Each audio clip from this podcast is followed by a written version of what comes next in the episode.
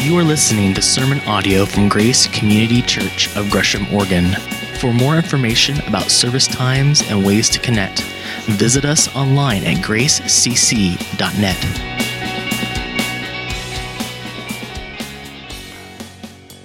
We are in Genesis 23. Uh, I invite you to grab your Bibles or turn on your phones or whatever you do, because this is a it's just an amazing chapter. It's one of those that you know in my Bible read throughs. I just kind of read through it. It's it's kind of a weird chapter, and uh, you know there's some stuff in there like why did they put this in there? I don't know. But when I dog started digging into it to preach it this week, I thought, oh my gosh, God's word is rich and powerful. So, Genesis chapter 23, we read together here. Sarah lived to be 127 years old. She died at Kiriath Arba, that is Hebron, in the land of Canaan, and Abraham went to mourn Sarah and to weep over her. Then Abraham rose from beside his dead wife and spoke to the Hittites. He said, I am a foreigner and a stranger among you. Sell me some property for a burial site where I can bury my dead. The Hittites replied to Abraham, Sir, listen to us. You are a mighty prince among us. Bury your dead in the choice of our tombs. None of us will refuse you his tomb for burying your dead. Then Abram rose and bowed down before the people of the land, of the Hittites. He said to them, If you're willing, to let me bury my dead, then listen to me and intercede with Ephron the son of Zohar on my behalf so that he will sell me the cave of Machpelah, which belongs to him at the end of his field. Ask him to sell it to me for the full price as a burial site among you. Ephron the Hittite was sitting among his people and replied to Abraham in the hearing of all the Hittites who had come to the gate of his city, No, my lord, he said. Listen to me. I give you this field. I give you the cave that is in it. I give you in the presence of my people bury your dead. Again, Abraham bowed down before the people of land, and he said to Ephron in their hearing, Listen to me, if you will. I will pay the price of this field. Accept it from me so I can bury my dead here. Ephron answered Abraham, Listen to me, my lord. The land is worth 400 shekels of silver, but what is that between you and me? Bury your dead. Abraham agreed to Ephron's terms and weighed out for him the price he had named in the hearing of the Hittites 400 shekels of silver, according to the weight current among the merchants. So Ephron's field in Machpelah near Mamre, both the field and the cave in it, and all the trees with the borders of the field, was deeded to Abraham as his property in the presence of all the Hittites who had come in the gate of the city. Afterward, Abraham buried his wife Sarah in the cave in the field at Machpelah near Mamre, which is at Hebron in the land of the Canaan. So the field and the cave in it were deeded to Abraham by the Hittites as a burial site. This is God's word for us this morning. It's a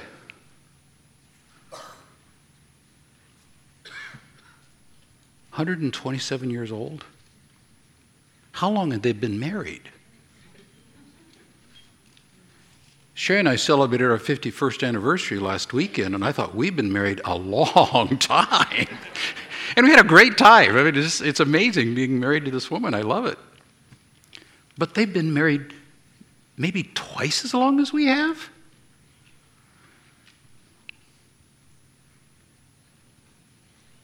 Probably cut and got used to each other. But she's dead. He walks through the valley, for death has cast its shadow.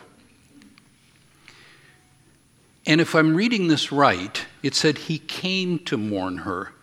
Perhaps he was in Beersheba, which is their home.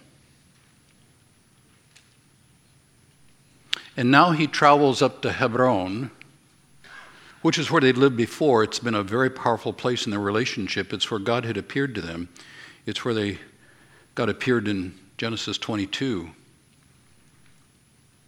to ask Abraham to sacrifice Isaac, but they'd live on to Hebron. It's a beautiful place where his beautiful wife dies. And he comes there to weep for her and to mourn her. I don't know if you can read the sign here. Those of you on the internet can't, but you can download the PowerPoint and see the picture of Lizzie, my beautiful granddaughter, in front of a sign about Brashears Valley.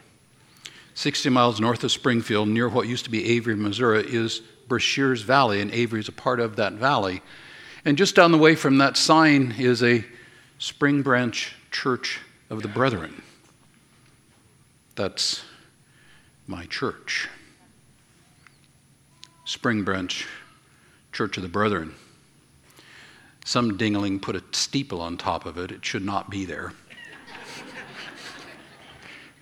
Because I grew up in that church from two and a half until 10. That's where I went to church. That's a church where my grandfather was a stated elder.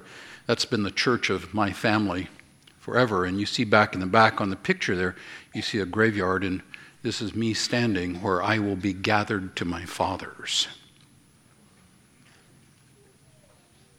Sherry and I and Lizzie went back there and talked to the woman who's in charge of this, whose house is in the barn, or near the barn. You can see on the other side of the road there.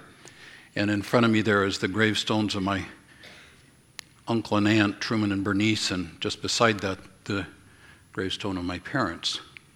This is Nicole a few years ago looking at the gravestone of Galen and Ruth Brashears my parents. And if you could see the sign down at the bottom of that gravestone, it said, names me, Gary, and my sister Ann. This is our place. This is Lizzie in front of John, Sarah M. and John F. Brashears, my great great grandfather. And all the line in between, and many aunts and uncles. And I think there's one family older than that. That's my great great great grandfather there. It's the Spring Church of Brethren. This is our place. And when I'm gathered to my fathers, Sherry gathered beside me, there are places there for my two sons and our adopted daughter, Cindy. And it's, uh, it's one of those things when I thought, hmm. Now, Cindy spent the first 25 years of her life in hell. I've talked to her story before sometimes. And death haunts her because of her life. And I thought, what am I going to do when I tell her that I'm arranging for a place for you to be buried? Mm-mm-mm-mm. This is kind of a, how are we going to do this? Approach it very, you know, soft start when you're in difficult times. Well, this is a very soft start with Cindy. And I showed her the picture and the layout of the, the graves there on the thing we put together with the woman who negotiates that and showed her where her gravesite will be right next to my gravesite and Sherry on the other side. And I had no idea what her response would be. Cindy hates to cry, and she could not hold back the tears. She had a place. It's hers. And not hers alone, but in family.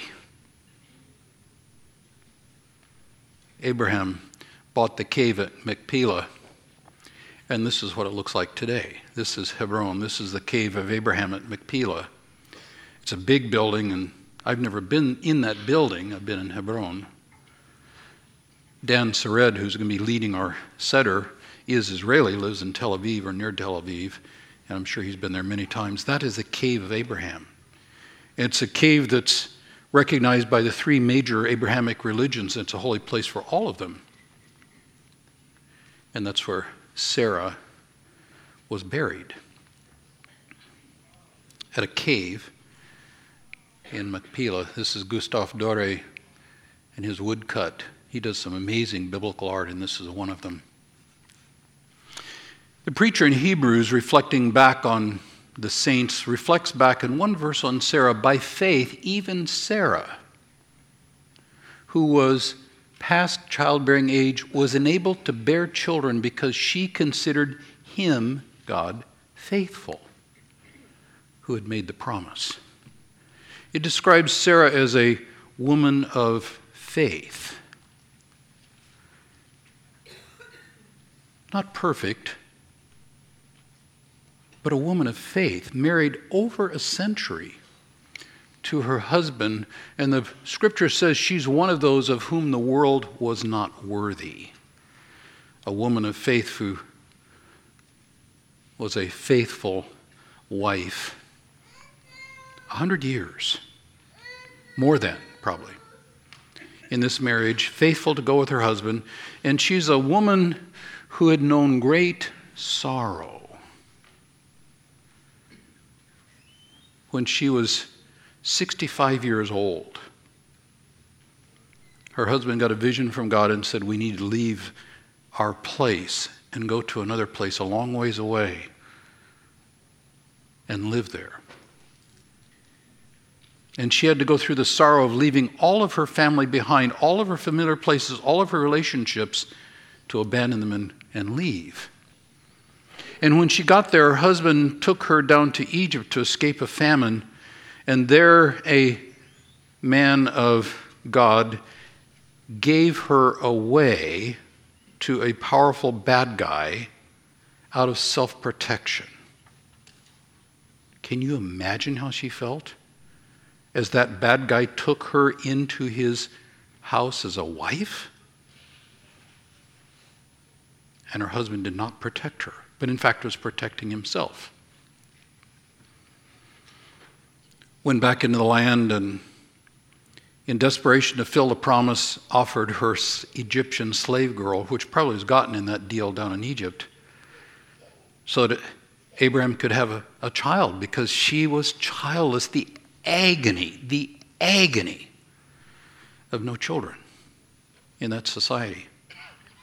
So, in desperation, she gave Hagar to Abraham, and Ishmael resulted. And then Hagar heaped contempt on her. Because of her childlessness, mocking her. Oh, there were great joys too. God showed up in chapter 18 and said, You will have a baby. And when she laughed, and I used to believe that, God said, No, there will be a baby.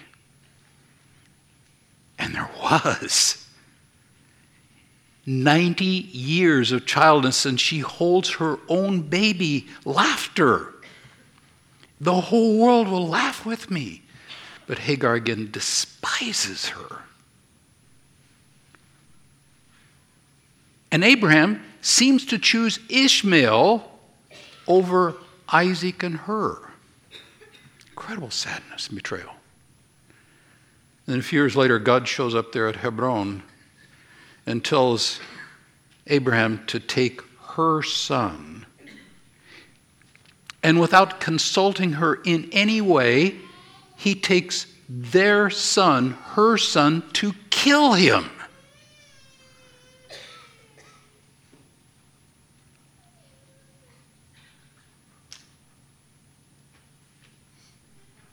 Now she's dead. Joy, sorrow. We do see that Abraham loved her deeply, despite all of his stuff, despite all of her stuff. His love showed in the way the text is developed. Abraham, I am a foreigner and a stranger among you, he says. He goes to mourn and weep over his wife. Sell me some property. The Hittites referred, You're a mighty prince. What is he? What is he? A resident alien? An immigrant with no home? Or a mighty prince? What is his identity? How does he see himself? This incredible contradiction between these two playing in his mind. Of course, child of God, called of God, blessed by God, that's his fundamental identity. But he's wrestling between the two. I have no home. I'm a stranger here. Abraham purchases the land which God had already given him by promise. God had said, That is your land. I will give it to you. And he purchases it. And he's also won it by conquest. Because he's the one in chapter 14 who went and defeated the kings. He has that by right of conquest. But you see, owning by divine promise and owning by conquest is not the same as having a title deed that you have purchased yourself, and he understands that. If this is to be my home, I have to own it, not just get it.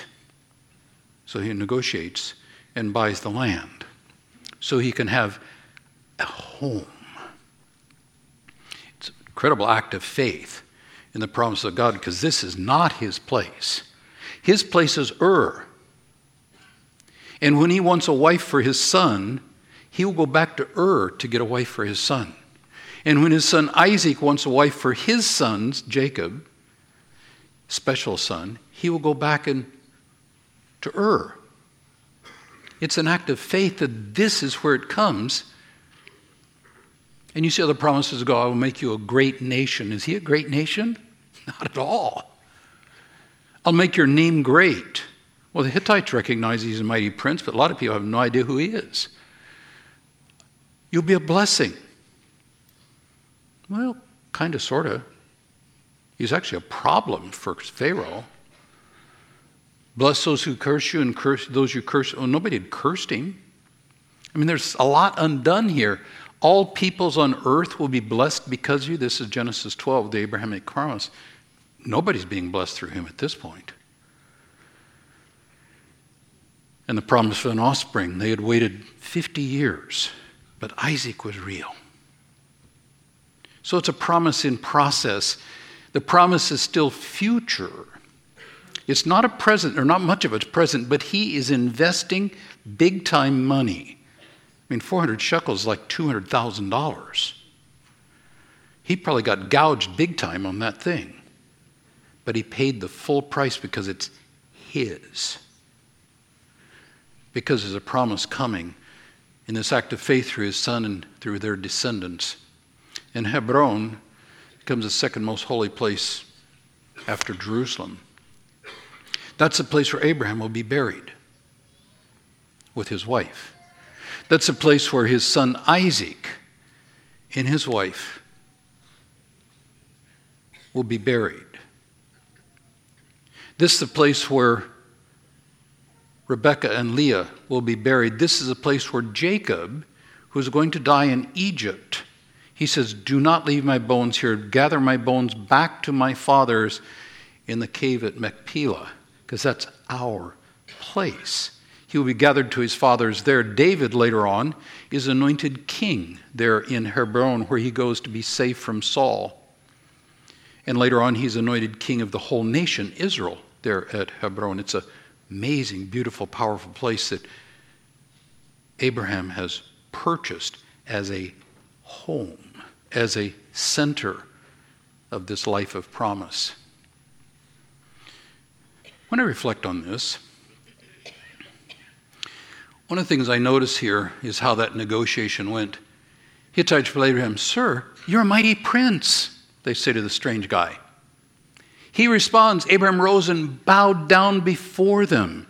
See the incredible respect going back and forth between these two people from completely different tribes? When we do negotiations today, what does it look like? It's a little different.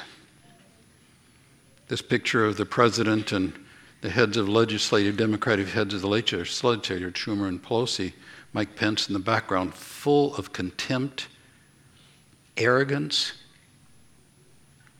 Preston Sprinkle tweeted this just recently. As our cultural climate becomes more polarized, angry, and intolerant, the church has a wide open opportunity to become countercultural community it's called to be, and it is united, humble, and dignifying those we disagree with. Church, be different. Be Jesus, Preston called. And that's a call for us. We certainly have people we disagree with. But we should be known for dignifying those we disagree with, not contempting and despising them. Let us be like Jesus. A reality is nothing on earth finally satisfies Nothing on earth finally satisfies pilgrims and strangers who are passing through this land. Again, 51 years with this amazing woman. We had a marvelous time. There's better to come. There was actually some rain on our weekend. We're pilgrims and strangers passing through this land because we're creatures of eternity stranded in time. This is Michael Card's lyrics from Joy in the Journey, where he said, We who are in we who we who are born of the Spirit share incarnation with Him. We're creatures of eternity, stranded in time, weary of struggling with sin. And it's real. This is the sin, death, disease, despair are real. And we're not fully satisfied no matter how good it is, because the promise is still ahead. One of the things that I found important and was actually taught against in the first parts of my Christian life is lament. Lament is the bold faith to feel and cry authentic. I'm using words here from Ann Voskamp, who her Thousand Voices, an amazing reflection on lament, Ann Voskamp. Because when we lament, we have this bold faith to feel authentic. We have the bold faith to cry out authentic, trusting that the Lord has an ear to our hearts. That chesed relationship with the Father of lights says we can cry out our agony to Him.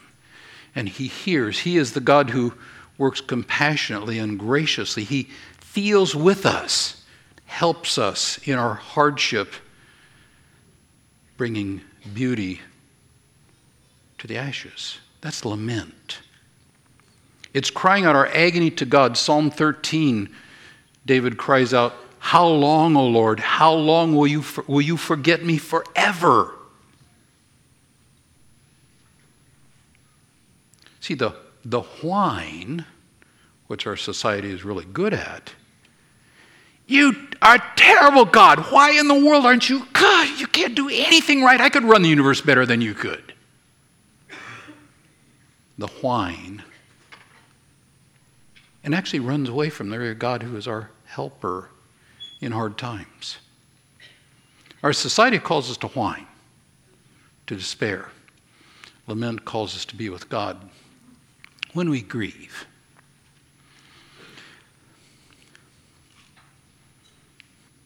Grief is a journey, often perilous without clear direction. The experience of grieving cannot be ordered or categorized, hurried or controlled, pushed aside or ignored indefinitely. It can't.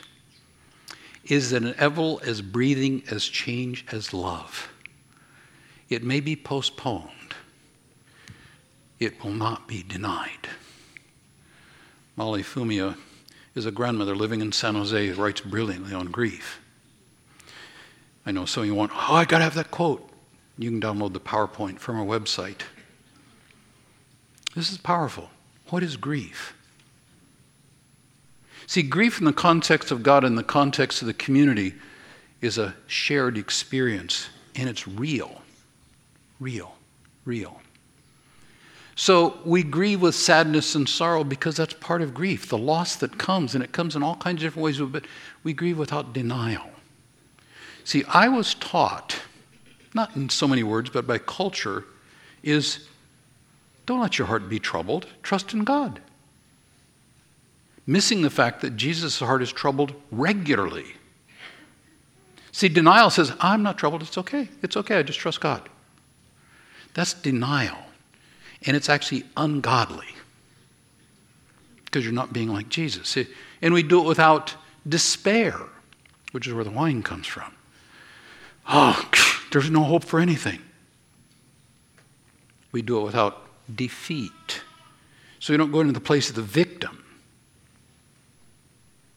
helpless before the fates of the world. But we do cry authentic our sadness and sorrow. We grieve our own loss. Because grief is always a personal thing. Oh, we can look to somebody else's grief and get some ideas of how to walk that journey, but every grief, every loss, every betrayal is a me experience. And I can't borrow somebody else's grief. And I do it with a whole person. Because grief impacts everything, including my spirit. It may really mess up my relationship with God for a while. Because sometimes the darkness overwhelms his face. Sometimes the pain is more real than God. Grief is done in community because we need the people around us who can hold our hands and keep us from getting lost in the darkness, but can take us with us to the place where we experience the loss in a community of hope. It's a place where we do grieve hopefully because the God of all grace has come and shares that grief with us. He is not the distant manipulator, the sovereign, uncaring God of philosophic theology is too often taught in the church. That's on the grieving side. Sometimes we're in the midst of grief. Sometimes, like me, you're not in the midst of grief. I can't imagine how my life could be better than it is right now. My health is good. I love what I do for my life, and I've got an amazing wife who welcomes me home with kisses and hugs and makes me food. I mean, what more could I ask? I've got kids that I enjoy playing with. I've got grandkids. I'm going to celebrate my son's 50th birthday next month. Can you imagine I've got a son that's a half century old? It's amazing. See, sometimes we're on that side, we're on the helping side. How do you help in the midst of grief? Well, first thing is acknowledge the loss. That seems simple, but it's amazing how often when I go to somebody that's got a loss, I don't want to talk about it because I don't want to bring them down or something. No, it's real. Your son just died. Well, let's not talk about it. You know, how your wife is dead, and she so you got a great deal on the field, didn't you, Abraham? No, your wife is dead. You'll never see her again in this life. Acknowledge the loss. That's part of sharing the thing. Be present. Job's friends came and were with him seven days, weeping. Support silence. A lot of times in grief, the best thing you can do is say nothing. Just be there. You don't have to fill the silence with something. Sometimes the worst thing you can do, I've been told, is ask somebody, How are you doing? That may be the worst question. Ask people what helps them touch, especially dying people. It's amazing how people don't touch dying people. If you've got a relationship, touch them. Compassionately, of course, and gently. Listen a lot. Offer specific help. Because when you say, what can it do for you? Well, they may not have much of anything. That's actually, I don't know what I need right now. Say, can I get you a bucket of chicken for your family tonight? Get things, get them a box of Kleenex, you know. Just acts of service can be incredibly helpful in these sort of things. Pray. When my dad was dying, I knew him to be a deeply religious man, but a very private in his faith. I'd see him reading his Bible. I would, we prayed at the dinner table. I knew he prayed, but we never prayed together. And when he was dying, the last day I was with him, I screwed up my courage and said, Dad, can we pray? And he was past saying anything at that point. But I could see from his face. So I just prayed a heartfelt, simple prayer. And I saw the tears come to his lives read familiar scripture. I read Psalm 23.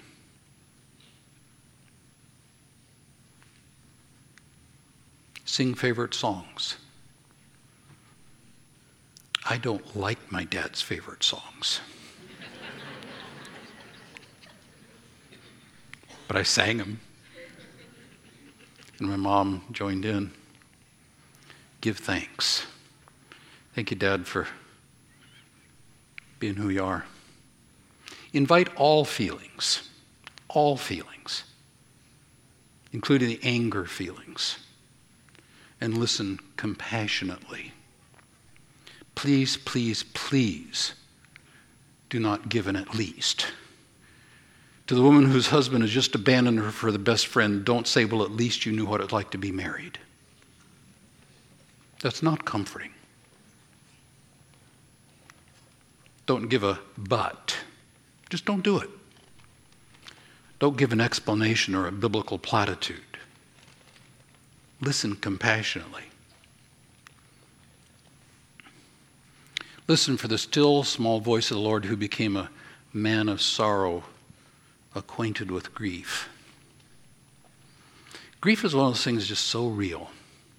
It's something done well in community.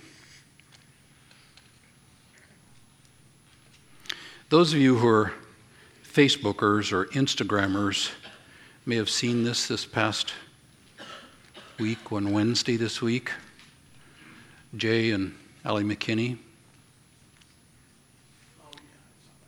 OHSU Center for Health and Healing, they're waiting for results of their scan because, of course, Jay's had several cancers. And the word came the cancer is back. The cancer is back. And Jay writes on CaringBridge this sort of thing. He hasn't done it for a while because the cancer has been gone. It just seemed like just a few days ago that he said, Clean, scan, rejoice with me. This one is not clean. And in his CaringBridge, and I invite you to sign up for caringbridge.org, it's free. And Jay's stuff will appear there as he goes through this journey. On his Caring Bridge, it's linked on his Facebook page too. He wrote a song. I asked him, Is it recorded somewhere I can get it? He said, No. But God gave him a song in the early morning. And with his permission, I'd just like to read you his song. The road ahead is hard to face. I've been down it before. I know the sights, I know the smells, I know it all way too well. Can't walk away, can't just pretend. Still don't know how it will end.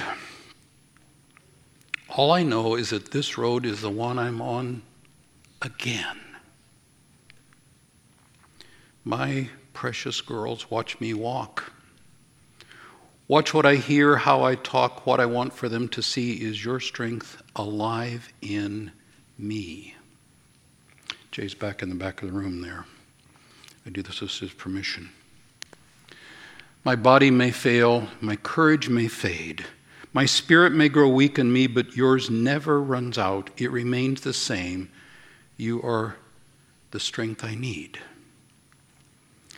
The road I'm on, I don't walk alone. My wife walks next to me.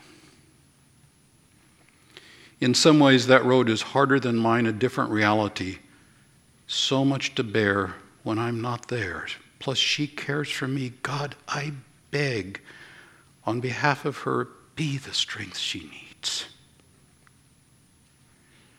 My body may fail, my courage may fade, my spirit may grow weak in me, but yours never runs out. It remains the same. You are the strength I need. Worship team, come on up here. This is the faith of a deep friend of mine and ours.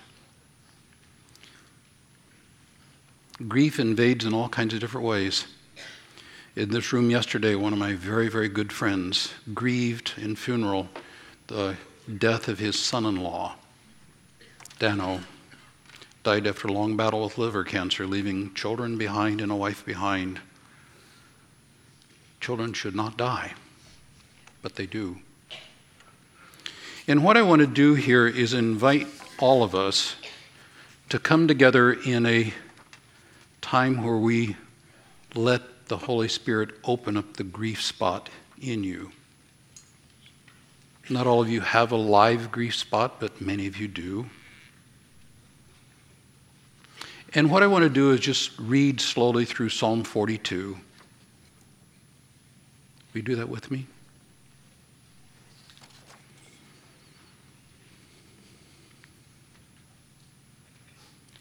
Just be centered in your body and your spirit and your soul and your mind. Holy Spirit, we invite you to come and bring your convicting, healing, real presence into our midst here today.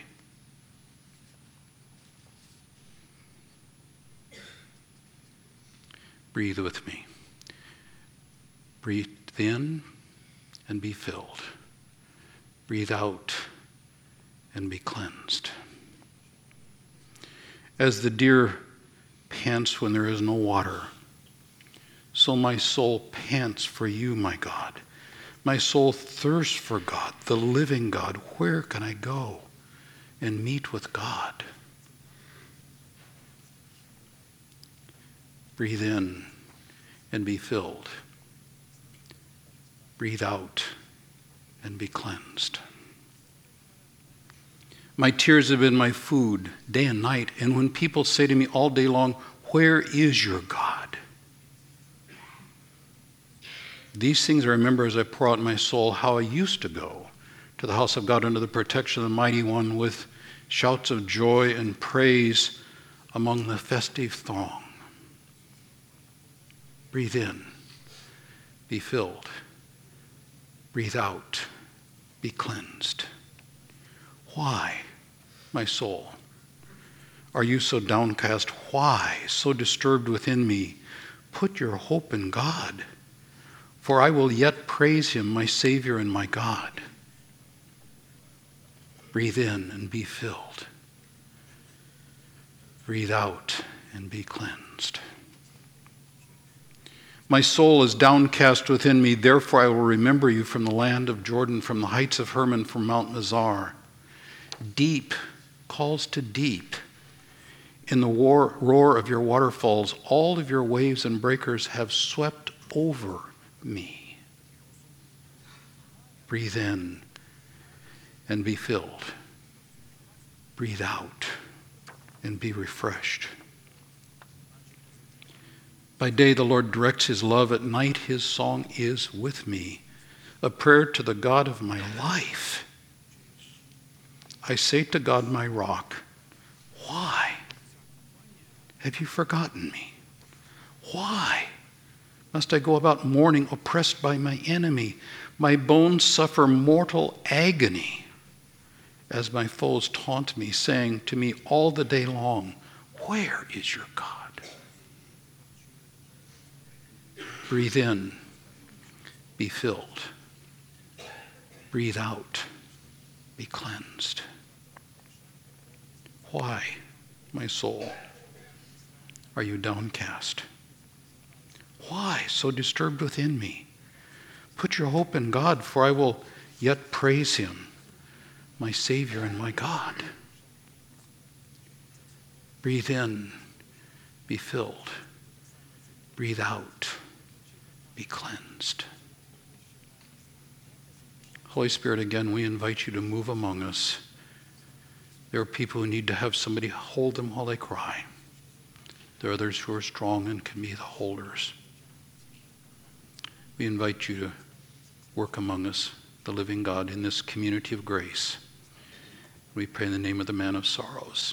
Amen. God of compassion and grace, thank you. Jesus, Prince of Heaven, come to earth to be man of sorrows, to die for our sin, be resurrected to bring us life in the midst of darkness. Thank you. Holy Spirit, poured out on us to bring us unity, community where we can grieve and worship and rejoice. Do your good work, I pray. Thank you, Father, Son, Holy Spirit. Amen. Go change the world.